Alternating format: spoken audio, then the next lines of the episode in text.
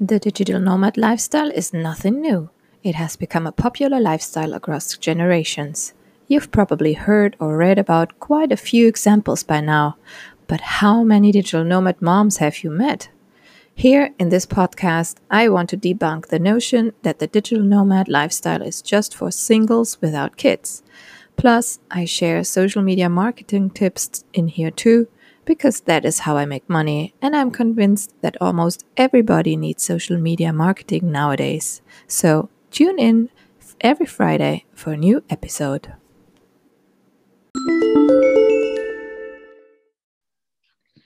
Hello, and welcome everyone to this new episode of the Digital Nomad Mom podcast. Today, I'm um, joined by Melissa, and uh, she is one of the digital nomad moms out there who has gone through many different stages, and I'm super excited to hear her story. Thanks for joining us today, Melissa, and uh, taking the Thank time. You. Cool. Um, without further ado, I think I just um, give over the microphone to you, Melissa. Give a little intro to our listeners today and tell us uh, your nomad story. okay, yeah.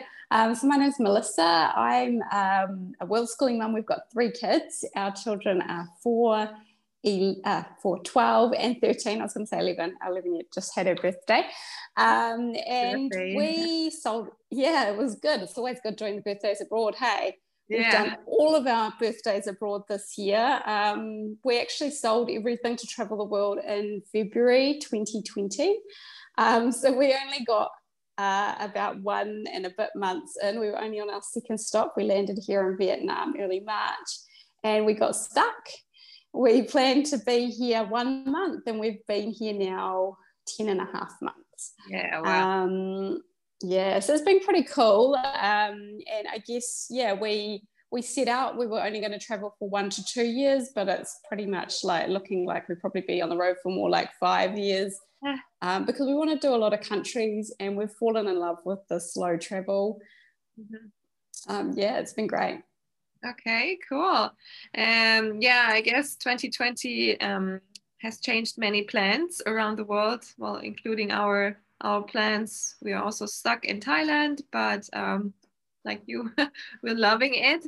And do you have, speaking of travel plans, do you have already your next uh, countries picked out, or you just leave it open? We're kind of just um, winging it, probably a bit like yourselves. Like originally, our initial plan had us going overland into Cambodia, and then we were going to fly to Malaysia and then do like Legoland and then go to Singapore and fly across. We had a flight booked to Istanbul. We were going to spend a month in Turkey. Um, and so it's all kind of gone out the window a little bit because we're originally we're from New Zealand as our country of citizenship, but we were living in Australia. And so I guess now with the uncertainty about flights, and the further we go abroad, if we needed to go home, the harder it would be to get home. So we're sort of feeling quite comfort zone in Asia, knowing that mm. if we absolutely had to go home, we can in Asia. Whereas if we get as far as Europe, it might be a bit dicey still at the moment. So um, we're sort of just taking it a day at a time. Um, occasionally, I get itchy feet and go and have a look at what countries are open yeah. And then I realized how hard it is to do with visas and planes that might not fly and and we just it's just too hard basket to to plan something that might not go ahead anyway. Yeah. Um, so yeah, we've just sort of taken the pressure off ourselves and just gone, we'll just coast along for a little bit longer. Um, we're looking at places like Bali, Thailand, Japan, potentially Turkey again maybe later, so like the second half of this year. Um, but again, we'll just we just watch the world kind of actually not really. We kind of enjoying what we do, and then if we have a moment where we're feeling a bit itchy feet, we don't have a look at the world and change our mind. I think we'll just stay. cool. Um, sounds. I think that sounds like a perfect plan. That's how we do it too. Just um, we, yeah, have to wait and see how the world's evolves now in this uh, super crazy time. But uh, Melissa, um, would you be able to give some tips? Like um, you you told me before we started this interview that you also uh, traveled as a single mom. Now you're um, a family again. Uh, you have three kids and if someone is listening and still is at the stage where they think oh how am i ever gonna get started or how is it even possible to keep going? Um, what would you recommend doing? I would say just grab that dream. So like you touched on yeah i was a single mom i left um, a toxic family violent relationship. And my kids back then gosh they were like uh, one was not even two the other baby was three months old um, so back then my my travel was like road trips around new zealand around the north island and going and staying with friends and family wherever i could and that led me eventually to move to Bay of Islands, which was a beautiful backpacker town. And I met heaps of backpackers. And that really is where it was 2010. I wrote down um, it was my dream to travel the world with my kids by 2020. Uh, and then it, it, was born. And I mean, I had no idea how it would happen or what, you know, what, what time it would take or what I would have to do. But I was so set on it. And so, I mean, I got quite comfortable in like 2011 and 12 and had jobs and then my husband, my now husband and I, we went to Europe and traveled for five weeks without the kids. And then I thought, well, how can we make this a mm. reality? And so we came home, we got married in 2014, 2015. I said, shall we move to Spain? And my husband went, oh, yeah, I thought it was going to be like, no. Um, but then it still took, you know, another five years before we actually kind of made it out the door. So it was, um, you know, it's something that I think if you, have the dream, keep thinking about it, look at it all the time. I think you kind of meet the right people. And then when you make the decision to go, it, it will eventually happen. Um, sometimes it can be there's this banner in the works like COVID. Obviously, I know families who had planned to come away this year and they had to kind of reevaluate that because it wasn't right timing for them. Um, and then I guess when you come abroad, there's always opportunities. And I think, like, for my husband, the biggest thing was like, what if we run out of money? We end up broke and homeless, and da da da da. Um, but that's actually probably the least likely reality because when you travel, you meet the right people. Uh, there's always a job somewhere for you. Like, I just bought a cake off a guy who's from Russia and has no job, and he just sells cakes on the street and he's happy and and it's the same for my husband and I we've had like plenty of offers of work for English teachers and things like that because it's just it's just part of what happens you know if you get yourself in a tight pickle you're going to meet the right people that help you to to pull yourself out of that. I mean, we came with the plan of a travel blog, and we all know how travel bloggers are faring at the moment. so, I mean, you know, we had to just, you know, like you, probably had to pivot a little bit and you have to change what you're doing because you can't just set yourself up and say that's the only thing I can do.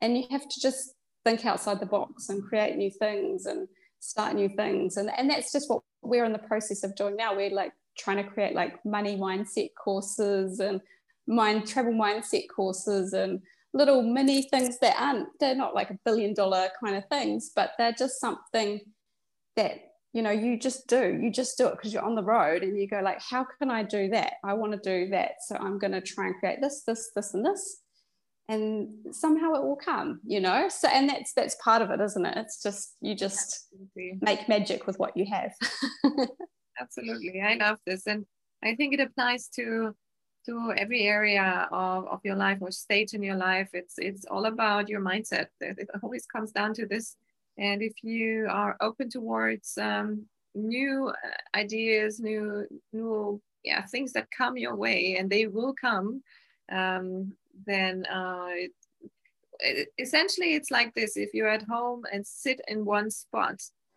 nothing really can change because you're always in the same spot.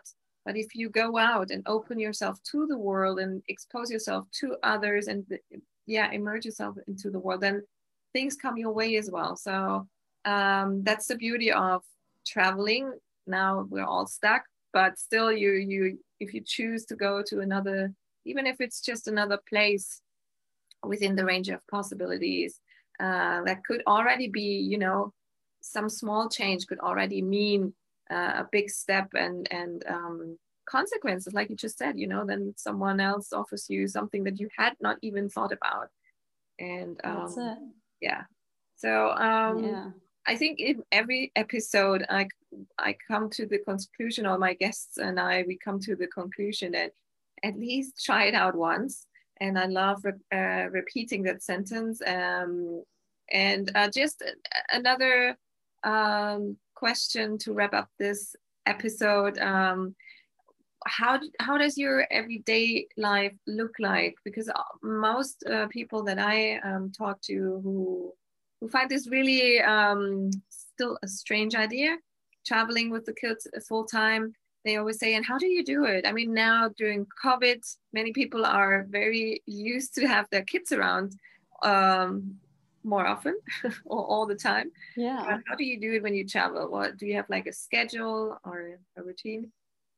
Yeah, I'm not really a schedule queen. Probably why school never worked for us. I um I actually pulled the kids out of school back in 2016, so we were prepping for full time travel for a long time, mm-hmm. and um, yeah, so our sort of daily thing is that someone, either myself, my husband, or sometimes my older kids, we walk down our alley. We've got a, a, little fruit market lady. You can actually see in my Instagram stories. I did a story today of the lady. She's cutting up the pineapple for us. So we just walk down, get a bunch of fruit. Um, my boys like to have some cornflakes with fruit. My daughter just eats like big, massive fruit platter for breakfast. We have watermelon and pineapple and mandarins or dragon fruit or whatever she's got pretty much. Um, so that always happens in the morning, but the time might vary. It might be anything from seven, seven thirty. If it's my husband doing it to me, I like do it about eight, eight thirty. Um, and then if if it's a like a working day, which today will be a working day, the kids will do um, they'll do 15 minutes touch typing, 15 minutes of maths.